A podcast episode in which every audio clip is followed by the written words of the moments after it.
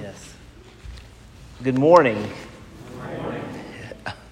Um, every time I say it this morning, uh, I mean every word of it. So I'll say it again. It is great to see your faces uh, very much. Um, and it, it, it is great. I'm sitting right there, and we were just singing uh, the, the docs, or the whatever, the, the Gloria, no, the doxology, sorry. I get those mixed up. Um, and hearing like Ray Murphy harmonizing right behind me. Like those things are just, sorry to point you out. You don't want me to do that. They're wonderful. They're rich. Um, there are riches here um, in this room and represented by in this room. Um, we love you very much. It's good to be back in Alabama. Um, it's good to be uh, in the last couple of days in Sylacauga. It's good to be here at Knollwood um, very much. Um, our family. Um, we're going to look at the, God's Word in Acts chapter 2, and I invite you to turn there. Um, I, I, will uh, share some stories as we look at God's Word, stories from what we're seeing God doing um, in Monroe, Louisiana, um, I'll, I'll, just say kind of where we are. I kind of shared some things in Sunday school. Um, we're in that core group phase, um, but we're and we're developing like a child in the womb, and Lord willing, we'll be birthing, I guess you could say, launching publicly uh, in October. Um, pray for that. There's still things that need to happen in order for that to happen. And, um, and the Lord is, is going before us. There's fruit, there's new life in Jesus Christ uh, in the midst of this. There's new gospel community we're seeing, but it's happening in part through your gospel partnership, through your giving, through your praying. And thank you thank you so much. We, we can't thank you enough. We don't take it for granted. Um, in God's economy, this happens through your praying and through your giving. And so, thank you very much. Um, gonna, we're going to look at the Pentecost events in Acts chapter 2. And, um, and by the way, our core group over this since uh, February has been going through the book of Acts because what better place to learn how to live life on mission and, and what it is to plant, to do the work of church planting than by the, the pattern that's set before us here in Acts. And, and so I'm, I'm inviting you to kind of join in on what we've been looking at um, as we do this. And before I read uh, the first 13 verses, I want to pray. So let's do that. Father in heaven, as we come before you and we confessed it out loud out of our own lips a few moments ago when we said, I believe in the Holy Spirit. Lord, would you line up our hearts to what we said? But more than that, would you, Holy Spirit, come down and be with us, be within us?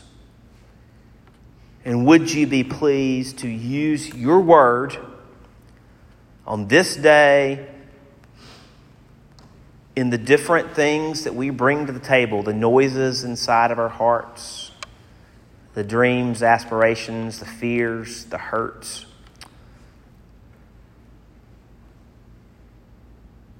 And speak to us. Would you do these things in Christ's name? Amen. Um, so, Acts chapter 2, beginning at verse 1. When the day of Pentecost arrived, they, the disciples, um, were all together in one place. And suddenly there came from heaven a sound like a mighty rushing wind, and it filled the entire house where they were sitting. And divided tongues as of fire appeared to them and rested on each one of them. And they were all filled with the Holy Spirit and began to speak in other tongues as the Spirit gave them utterance. Now there were dwelling in Jerusalem Jews, devout men from every nation under heaven. And at this sound, the multitude came together, and they were bewildered because each one was hearing them speak in his own language. And they were amazed and astonished, saying, Are not all these who are speaking Galileans? And how is it that we hear, each one of us in his own native language?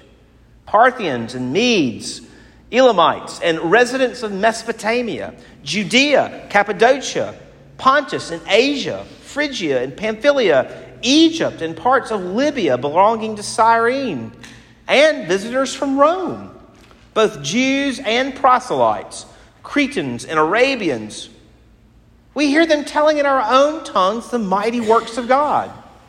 And all three, uh, all three, sorry, uh, all were amazed and perplexed, saying to one another, What does this mean? But others, mocking, said, They are filled with new wine. And thus ends the reading of God's word one more time in our, our lives. I want you to do something. Uh, think of a pivotal event in your life where it has seemed that your whole life has been building up to that moment and converges on that moment. Now, for me, I'll give one example. I distinctly remember asking Laura Beth if she would be my wife and, and then taking the vows themselves. I had a sense that many other events in my life had been leading up to that moment. Uh, maybe it was a job uh, or a career that changed the trajectory of your life. Maybe it was the moment that you embraced Jesus as Lord and Savior. That everything in your past had been building up to that moment. And now all of life was going to be lived in light of this man, Jesus. Pentecost is one of the biggies on the timeline of the Bible, of, of redemptive history where everything that's gone before, all the promises and all the acts of God in the Old Testament, they've been building, they've been building, and now what we just read converges at that moment, and then it kind of explodes outward going forward. It's the beginning of the New Testament or the beginning of the new covenant. The old is gone, the new has come. And, and when we look at this passage, God is taking a lot of aspects that were going on in the Old Testament and He is embedding them into this passage as if to say, Here is what I'm doing in the world now. And I'm calling you to be a part of it now, even in 2021. What happened at Pentecost is the ignition of mission that gives us something to sing, and it gives us something to tell, and it gives us something to live. What is it? In order to answer that, I want to look at this passage under kind of three headings. I want to look at the day of Pentecost. You knew it was going to be three, right? No. I want to look at the day of Pentecost. I want to look at the fire of Pentecost. And then the languages of Pentecost. So, the day of Pentecost. Uh, it, it even says it in verse 1 when the day of Pentecost arrived. What is the day of Pentecost? Unless you've ever really thought about that before. Well, I, and it's not something that I normally thought about, the actual day. What was the day about? If you went back to the Old Testament, you will see that God mandated three parties, three feast days, where all the Israelites would go to Jerusalem. Okay? Now, I'm going to talk about two of them. The first one that we probably have heard about much is Passover, you know, which celebrates Israel being redeemed out of slavery, out of Egypt. And, and it's also called the Feast of Unleavened Bread. Because, you know, you made bread, but you didn't have much time, so you made it very quickly without yeast um, or leaven uh, because they had to leave in haste.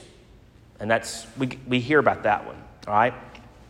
Well, seven weeks later, or 50 days, is where you get the word Pentecost. After that is called the Feast of, well, weeks, seven weeks. Also called the Feast of Harvest in Exodus.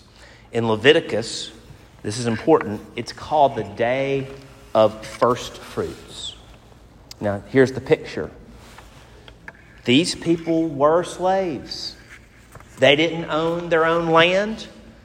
Now they have their own land. And now they are able to present so much good stuff. They don't even present unleavened bread, they present good, fluffy, leavened bread over the top, as if to say, God, your promises are so over the top. Not only do we have this, we have more to spare because that's how good you've been to us. And it was, it was a huge feast. It, it, and by the way, I mean, think about this. In the Old Testament, God gives his law, and part of his law is I want you to gather and have a feast. And I'm commanding you to rejoice. It's kind of neat. So it was a big party. Now I want you to see what's going on here. The gospel picture that's unfolding and converging. The crucifixion of Jesus, the sacrifice of the Lamb of God took place when? During the Passover. Christ dies and he's buried and he rises from the dead. And between his resurrection and his ascending to heaven is 40 days. He appeared to his disciples for 40 days. And then 10 days later is this event 50 days this day of first fruits, this day of harvest, this day of Pentecost. What's the harvest that's being celebrated?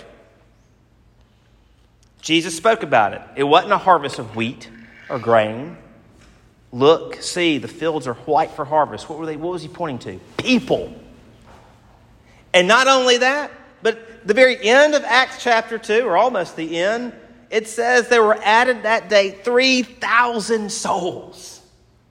It went from like 120 to 3,000 in the power of the Holy Spirit. And, and here's the beautiful thing about, to go back to the word first fruits. When you read the New Testament, you'll hear the apostles referring, especially to a, the first people in a new region or ethnic group as the first fruits. In fact, I'll read one verse in Second Thessalonians. It says, We always ought to give thanks to God for you, brothers, beloved by the Lord, because God chose you as first fruits unto salvation.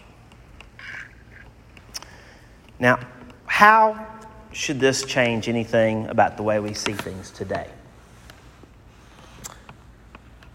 I'll just summarize it by what Paul says in 2 Corinthians Behold, now is the day of salvation. Now is the day of an ingathering. And we apply that in a couple of ways. On the one hand, it means this it is a time of God's compassion and love and salvation for the most unlikely people and that includes you right now. What does it mean for you? Or think of a friend of yours. What does it mean for a friend of yours? And it means this because this day has come, because the Holy Spirit has been poured out, you no longer have to bear the weight or the wound of how good or moral you lived, or how you have failed, or how immoral you have made yourself, or how weak that you couldn't handle what has happened. You don't have to bear that weight anymore. You don't have to bear that wound anymore. The Lord Jesus Christ has come for you. He has come in compassion and strength and salvation and mercy to you. That means the time in this Jesus is new life even for you. Whether you've been whether you have been a believer in Jesus for many years or you're not even sure where you are right now, I want you to hear that. The time has come. Jesus has come for you. And by the way, that means for anybody else that you can think of, you can never assume that someone is completely closed to Jesus. That's one thing I want us to take away from this the day of Pentecost. The other one is this God has called us to be about a first fruits community. And that's true if you're talking about church planting or if you're talking about church renewal or revitalization. Harry Reeder, his whole uh, Embers to Flame ministry, his whole point is your e- churches need to either be planted or they need to be revitalized. Period. And if it's already been planted, then you're always in need of revitalization. And, and in that, we are be, to be about first, seeing first fruits. I and my family were called and moved to Northeast Louisiana to do the work of what some people call scratch planting or parachute drop planting. Uh, I've now found out that the majority of church plants uh, are, beca- are like a mother daughter church, or there was already a group that wanted, that was interested in planting and starting a church. And then there's a minority. I don't know how big or small the minority, minority it is, to be honest, are those who do what we're doing. and but why? It's that we might see new groupings of people. Those who are unchurched. Maybe they were, they dropped out, they're dechurched. Maybe they're people of a different religion altogether. To behold the Lord Jesus and be changed, and to be gathered in and presented to God as first fruits. Over 73% of the population of where we live is not regularly part of a gospel family. By the way, the percentages are not that different here. And I have the privilege to say that God has gathered a core group for a new church, half comprised of unchurched friends and some of those we have seen come to faith in the Lord Jesus Christ. Some of it pretty dramatically. One man says, You understand, Harris, the fact that we're talking about this in the Bible is almost ridiculous because I never would have looked at the Bible a year ago. Or if I did, it would have been a nice piece of literature, but I never would have believed it. And Jesus is the Lord and He's my Savior now. Um, we're asking the Lord of the harvest to send us to people who are being opened. Now, I say that with gratitude. But I want you to understand something. That's not church planting. It's just part and parcel of the body of Christ, period. Here.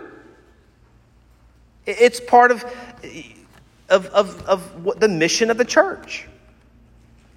What would it look like for this church family to be a first fruits mission in Talladega County and in Sylacauga, in Childersburg, or Weogufka, or wherever? And when I pose that question, there's two things I want to say about that question. What would it look like for, for Knollwood to be a first fruits community? Number one, because God has gifted you. And God has put you together. And I know from personal experience. He has gifted you beautifully to be a part of this. I mean, I, I, could be somewhere and say the same thing and I believe it, but I, you know, I might have that like 30% level of confidence about him. But I'm telling you, he has gifted y'all. And it's not just your gifts, it's you yourselves.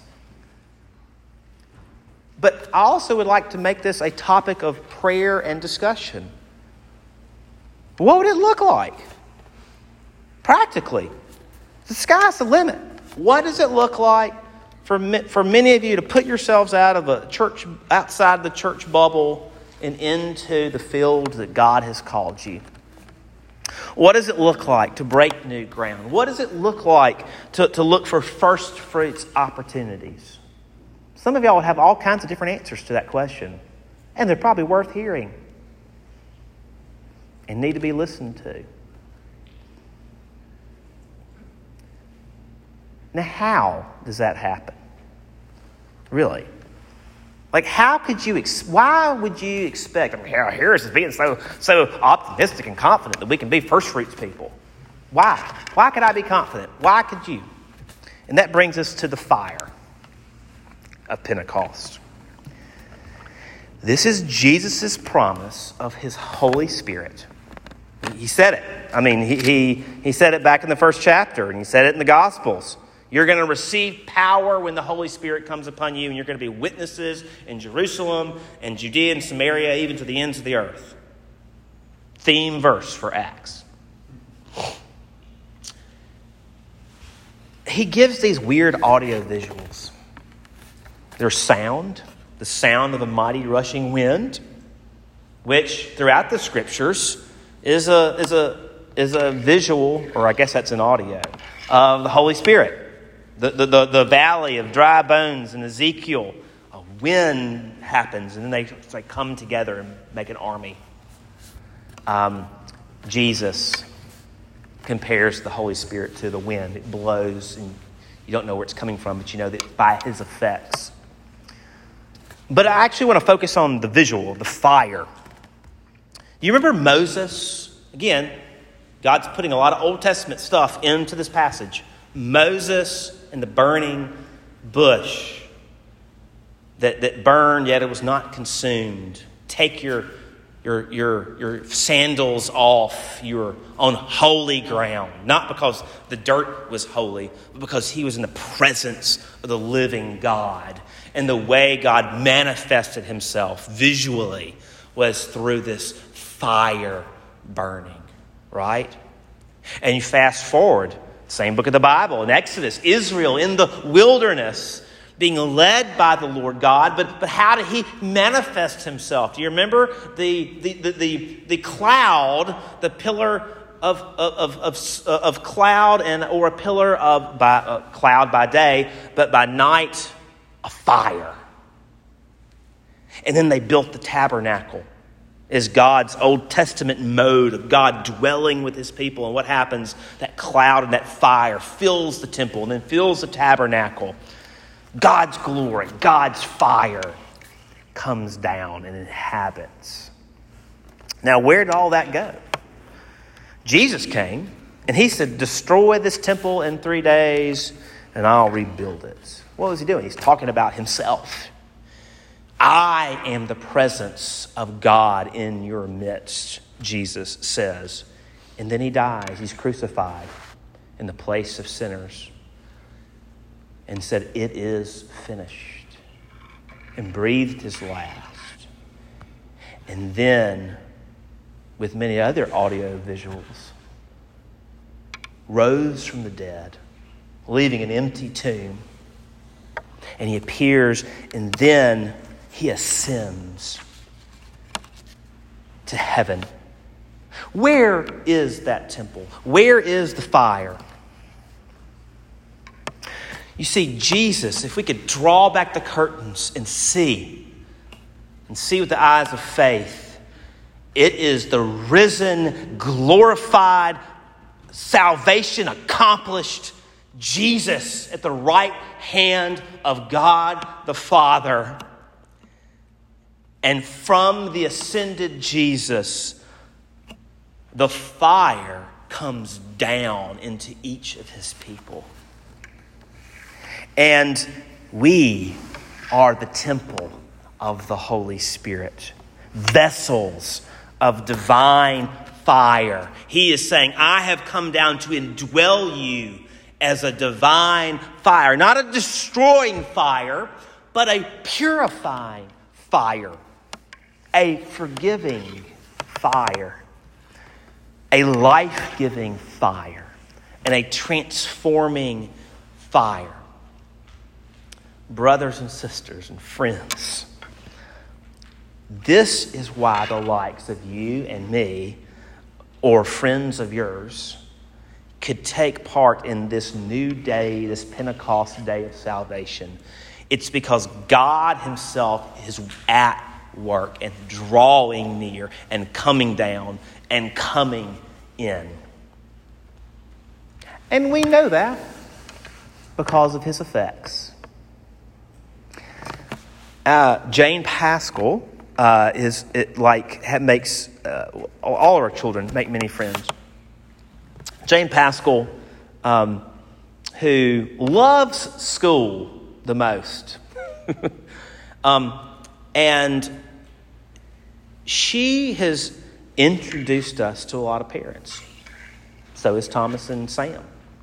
And I, I was la- I always laugh about this. Uh, one weekend, a span of a few days, um, it's our, our first fall, uh, fall before last, Thanksgiving weekend. And my mother was in town, and we, were, we went to like Waffle House. And, and Jane Paschal sees a friend of hers. You know, and I get, I get who was who mixed up, but, but it was like, you know, Charlie or something. And we, we go and we meet her family. And, and then we went to some antique store in West Monroe. Those, you know, those it's one of those kind of like gift shop antique places that are just full of stuff that people buy. I'm like, can we go somewhere else? And, and, then, and then she sees another friend, Hazel, and she goes and we meet Hazel's family. And then there was another place we went to. I can't remember where it was now, but it was another schoolmate. And I'm like, my goodness, I think this is our church planner right here, introducing us to all these people. Well, one of those families ends up being a part of our core group. They, uh, dear friends, they, they grew up in a church, but at some point, the religion game didn't really make sense and kind of dropped out altogether. And just in God's providence and friendships being created, they have started being a part of and we're discussing issues of the day, things that that uh, were social issues, issues of of things that get discussed today, like sexuality, and gender, and things that were were, were stumbling blocks. And in and so we're looking at the scriptures together. And in the midst of this, I kept connecting whatever we're talking about back to what we've been talking about in our core group of this picture of, of God's sin bearing, righteousness granting, new life, grace in Jesus. And in the midst of it, much skittishness, it is, I don't know how to make sense out of these other things, but that right there, if God can welcome me like that, that's what I desperately need and want. Can I really be forgiven? Can I be loved? Can I really find home with Him? And I'm like, uh, uh yeah. what was happening? God's love was being shed abroad into her heart through the Holy Spirit. A new embrace, maybe it was the first embrace of Jesus as he is offered, and the divine fire washed forgiveness and new welcome and poured the love of God into their hearts. It was amazing. Why would anybody turn from anger unto Jesus Christ? Why would anybody turn from addictions or enslaving grudges unto Jesus? Why would anybody turn from trying to control pain unto Jesus? There's a lot of reasons why we should turn from those things. Those things are destructive. Those things will enslave you. Are, that's true. But maybe the primary reason is because a Christian becomes a vessel of the divine fire, a purifying, never letting go, loving you to the end, life giving fire. And maybe you need to hear this. If your internal change, if my internal change was contingent upon my focus or my discipline at any given moment, man, that is a train wreck. But no one has a more vested interest in purifying you and remaking you than the Holy Spirit. And that is good news. It is God coming down and indwelling us that gives us the power to be a part of his ingathering. And that brings us to the languages, which this is pretty rich, but we'll only skim the surface. What are the tongues going on here? You know, verse 4, um, they are all filled with the Holy Spirit. They begin to speak in other tongues the Spirit gave them utterance. Um, and, and then in verse 5 and 6, you know, there, there are these people who are, are from all over the place. Uh, many of them are Jews, um, Jewish proselytes. Um, they, that is to say, they, they weren't ethnically Jewish, uh, but they adopted Judaism. They, they come to believe in the Lord God. Um, maybe they were circumcised and all that. Um, uh, they're Jewish in belief and practice, yet ethnically they're from all over the place. And then many of them are Jews from all over the place as well, from what we now know as Iran and Iraq, uh, Rome, parts of Africa. And they're all hearing them speak in their native languages. And what are they hearing? In, in verse 11, uh, at the end of it, it says, We hear them telling in our own tongues the mighty works of God. And that is just short code for the life, the death, and the resurrection of Jesus Christ, that he is both Lord and Messiah. What's the big event that's happening right here? And maybe the way to understand that is to think back to Genesis 11, you know, the Tower of Babel. Uh, the, the, remember, they all spoke one language. They wanted to stay. God said, go scatter and multiply, but they all stayed in one place to make a name for themselves. And God comes down in judgment and confuses them, disperses them. And this is part of sin's curse. It's the, the, the, the roots of the age old curse of tribalism and racism that have always bruised the world.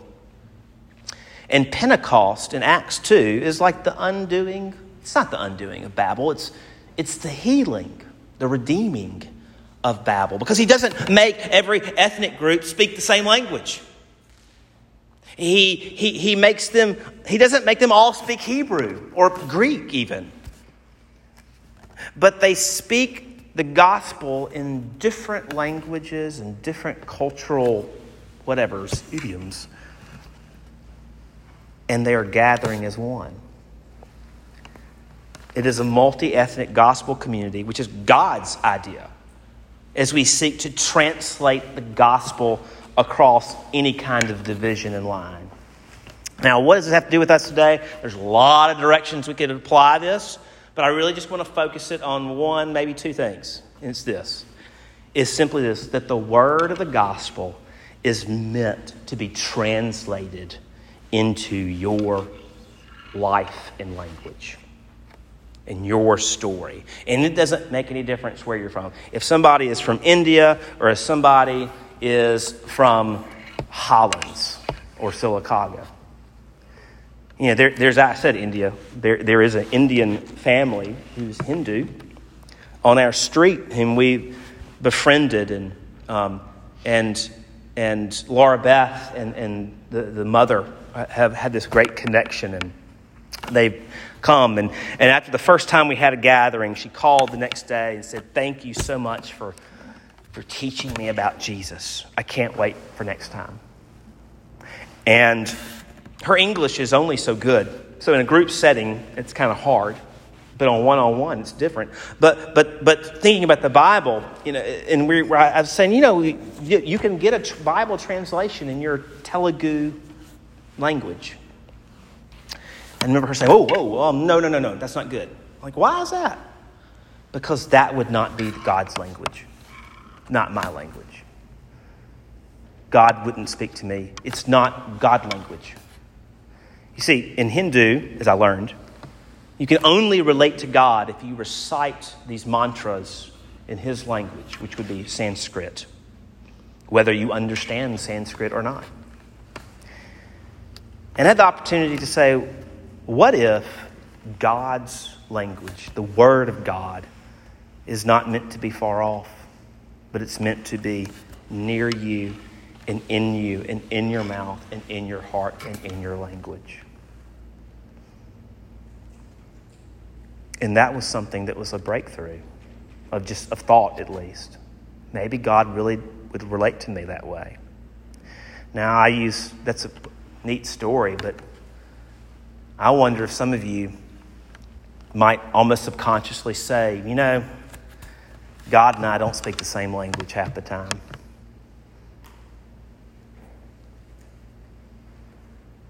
I might, I just don't even think he would even understand my words. I'm not sure I understand his. I don't think I could ever speak God's language.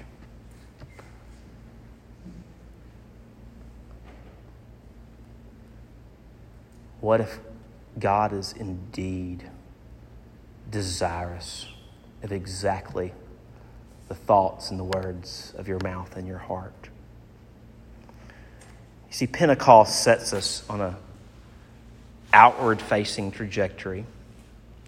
Not only does God desire to speak to you in your language, but God desires us, and this is the flip side of it, to actually begin to be about other people's lives and stories and languages, an outward facing way to live that we engage and incarnate and learn to witness the gospel to where people are.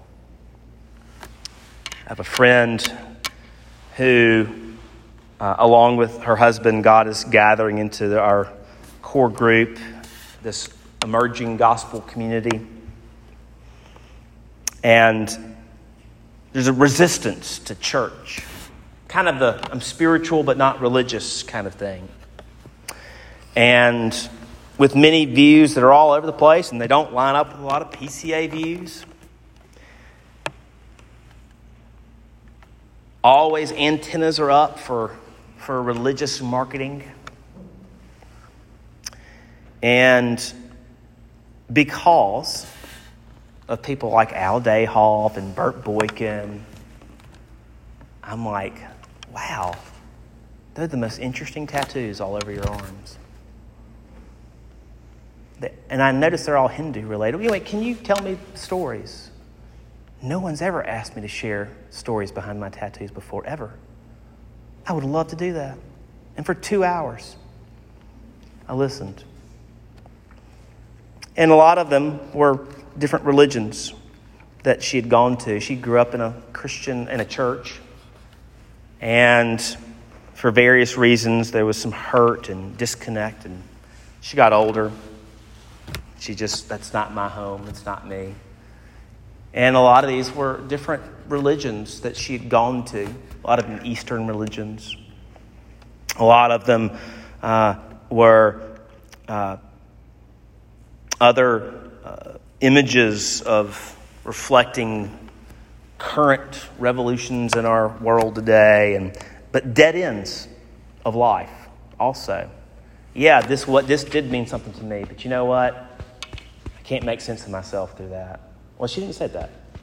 I begin to ask this question is, well, are these places you've gone to make sense of who you are and make sense of your hurts? And it's like, wow, I, I think so. And I'm afraid to come full circle to Christianity. But I'm trying to make sense. And so the very next weekend, we get really real with explaining the gospel that night. And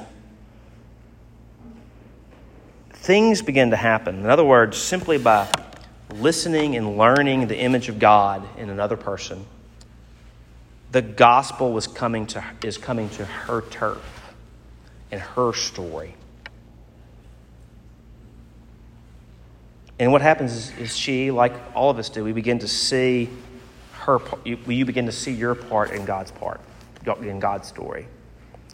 Why am I telling you this? Because our natural tendency is to kind of back ourselves into a church bubble and kind of protect ourselves from the quote unquote big bad world. The Messiah has come. And, and circling the wagons, that's a, bab, that's a Babel type response. So, what do we do is we don't circle inward, we, we move into the world. We go explore the wild that is right in front of us and around us with the gifting of the Holy Spirit to be his witnesses. So, let me just end this way. What is your personal plan of Pentecostal evangelism. By the way, it's an awesomely Presbyterian thing to say, believe it or not. What is your personal plan of Pentecostal evangelism? Here's what I want you to do think of one person. Actually, I want you to think of two people. One's yourself. But think of one person, maybe it's someone in your neighborhood, maybe it's somebody you work with, maybe it's school, Someone that, quote unquote, man, that person could never become a Christian. And here's what I want you to do two things. The first thing is for yourself. Want you to take a deep breath, inhale and exhale, and call upon Jesus and simply hear Him speak into your heart as a life giver and a forgiver, a fire giver. He has welcomed you, He's gathered you, He's washed you, He's forgiven you, He indwells you and makes home with you and in you. And He's teaching you a new language of love a new language of grace. It's the language of the Holy One. Sometimes we're still learning. There's foreign words, but you're learning because He wants you to. Now, take that same experience and desire and desire that for that friend of yours. Commit to praying for them developing a relationship. Not, not a bait and switch relationship, but simply that as you love that person in word and deed, God might, by His grace, create a bridge in that relationship. Because that is the harvest power of God. And you'll do that when Jesus becomes is precious to you when He's gathered you, when He's welcomed you, when He's washed you, when He's ignited you with His fire. Consider that an invitation to breathe in Jesus as He breathes life upon you. Amen. Father in heaven, would you cause the wind of your Spirit to flow and blow fresh through us? In Christ's name.